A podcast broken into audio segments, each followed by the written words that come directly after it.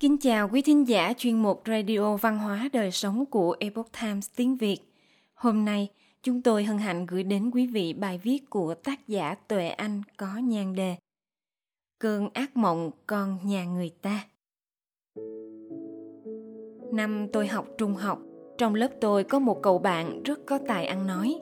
Cứ mỗi lần lớp tổ chức chương trình gì, cậu ấy đều khiến không khí buổi tụ tập trở nên sôi động và thoải mái – thì cô rất yêu quý và coi trọng cậu. Nhưng cha mẹ cậu thì luôn không hài lòng, cho rằng phải đạt kết quả học tập thật tốt như một số bạn xuất sắc trong lớp thì mới có tương lai. Do đó, thay vì ủng hộ và khích lệ, họ lại đánh giá thấp cậu. Cậu bạn đó là một người vui tính, nhưng tâm hồn lại có phần nhạy cảm. Chính vì điều đó mà trong suốt quãng đời trung học cậu trở nên tự ti và không dám bộc lộ con người thật của mình. Sau này ra trường, cậu cũng không đủ can đảm theo đuổi ước mơ mà chọn một ngã rẽ khác để làm vừa lòng cha mẹ. Nhưng bởi đó không phải là đam mê thật sự của cậu, nên nội tâm cậu luôn dằn xé giữa làm điều mình thích và làm điều cha mẹ mong muốn. Cuối cùng, cậu cũng chỉ kiếm được một công việc bình thường với mức lương khiêm tốn câu chuyện của cậu bạn tôi không phải là cá biệt.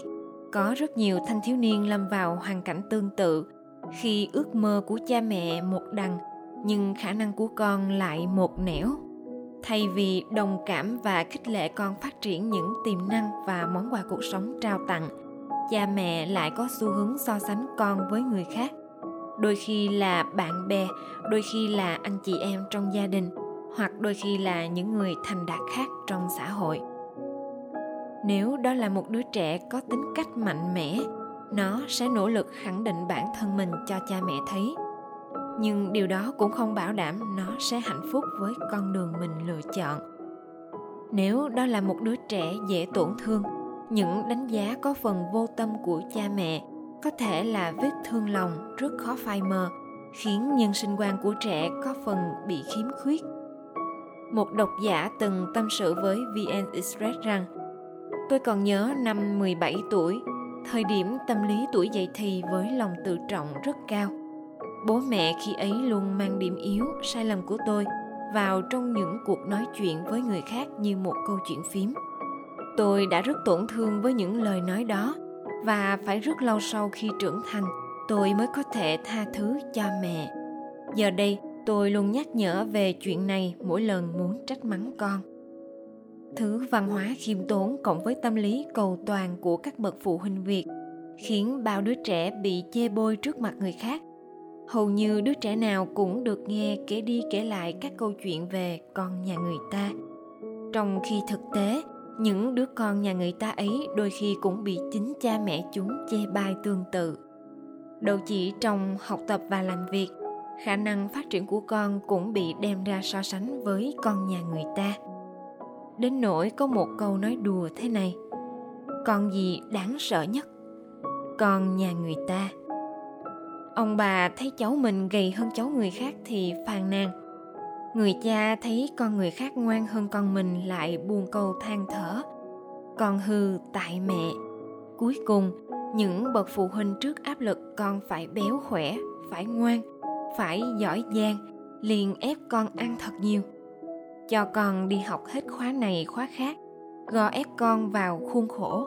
Trong khi nhu cầu ăn uống của chúng rất ít, hoặc chúng còn rất nhỏ để có thể tiếp nhận một lượng lớn kiến thức khổng lồ, mà bản chất của trẻ con là thích tự do và vui chơi. Albert einstein từng nói, mỗi người là một thiên tài. Nếu bạn đánh giá một con cá bằng khả năng leo cây, thì cả đời con cá đó sẽ nghĩ rằng mình ngu ngốc một người có thể là một kỹ sư tài ba, nhưng nấu ăn rất dở. Một người có thể kinh doanh rất giỏi, nhưng lại vẽ rất xấu. Nếu không biết nhận định giá trị bên trong mình, không đứa trẻ nào xây dựng được một nền tảng vững chắc để phát triển và thành công. Nhiều bạn trẻ cố gắng chứng tỏ bản thân bằng cách khoe thật nhiều trên facebook, instagram vì phải chịu áp lực tâm lý cho bằng bạn, bằng bè và cứ thế, cả một thế hệ chìm trong lối sống ảo, chạy theo thành tích và guồng xoáy vật chất. Nhưng không ai có thể nhìn nhận đúng đắn về cuộc sống từ trạng thái ảo trên mạng xã hội. Và đặc biệt, sẽ thật ngớ ngẩn khi so sánh bản thân với một điều không có thật. chúng ta bất toàn vì chúng ta là con người. Chúng ta có xu hướng mong muốn con cái, người thân sẽ trở thành như chúng ta mong đợi nhưng chúng ta cần hiểu rằng, mỗi cá nhân là một chủ thể riêng biệt. Mỗi đứa trẻ sẽ có những đặc điểm tính cách khác nhau. Một đứa trẻ có thể rụt rè, giao tiếp kém nhưng lại có khả năng viết lách. Một đứa trẻ hoạt ngôn, năng động, nhưng lại thiếu cẩn thận và kiên nhẫn. Cha mẹ nên thấu hiểu sự khác biệt và bản sắc riêng của con để biết ứng xử phù hợp mà không đi so sánh. Nếu chúng ta biết rằng thomas edison là một thiên tài với hàng nghìn phát minh ưu việt như bóng đèn điện máy quay đĩa máy chiếu phim máy ghi âm vân vân nhưng ít ai biết rằng ông đã từng bị coi là một kẻ thiểu năng trí tuệ và buộc phải thôi học vào những năm 1854 đến năm 1855. Khi ông Edison mới 7 tuổi, thầy giáo chủ nhiệm đã đưa cho ông một mảnh giấy và dặn mang về nhà cho mẹ xem. Ông nghe theo lời dặn nhưng khi mẹ ông, bà Nancy Elliot mở bức thư ra, nước mắt bà giàn giụa. Ông kinh ngạc đứng ngây người không hiểu chuyện gì. Ông hỏi mẹ về nội dung bức thư Bà Nancy ngập ngừng một lát rồi đọc to lá thư cho con trai mình. Con trai của ông bà là một thiên tài, nhưng ngôi trường này quá nhỏ, các giáo viên của chúng tôi cũng không đủ năng lực để dạy dỗ cậu bé. Bởi vậy, xin ông bà hãy tự kèm cặp con trai mình. Nhiều năm sau đó, mẹ của ông qua đời, còn ông thì trở thành một trong những nhà phát minh vĩ đại nhất thế kỷ 20 được mệnh danh là thầy phù thủy ở Menlo Park nhờ những sáng chế thiên tài cống hiến cho nhân loại.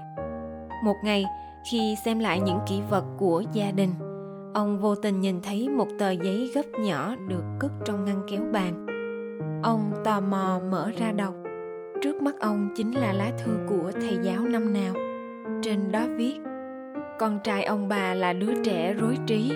Chúng tôi không thể chấp nhận cho trò ấy đến trường được nữa Edison đã khóc hàng giờ sau khi đọc lá thư ấy. Về sau, ông viết trong nhật ký rằng Thomas Server Edison là một đứa trẻ rối trí, nhưng nhờ có một người mẹ anh hùng, cậu đã trở thành thiên tài của thế kỷ. Nếu bà Nancy giống như nhiều bậc phụ huynh khác, tỏ ra buồn bực và phàn nàn con mình không giỏi giang như các bạn, có lẽ ông Edison sẽ mãi chỉ là một cậu bé tầm thường. Khi chúng ta yêu một đứa trẻ hãy yêu tất cả những gì thuộc về chúng. Cha mẹ đừng vội vàng phán xét bởi cần rất nhiều thời gian tâm sức và tình yêu thương mới có thể thấu hiểu một người thay vì kỳ vọng con sẽ trở thành ông này bà nọ bằng bạn bằng bè hãy biết trân trọng niềm hạnh phúc khi con khỏe mạnh và sống một cuộc đời tử tế Quý thính giả thân mến, chuyên mục Radio Văn hóa Đời Sống của Epoch Times tiếng Việt đến đây là hết. Để đọc các bài viết khác của chúng tôi, quý vị có thể truy cập vào trang web e itviet.com. Cảm ơn quý vị đã lắng nghe, quan tâm và đăng ký kênh. Chào tạm biệt và hẹn gặp lại quý vị trong chương trình lần sau.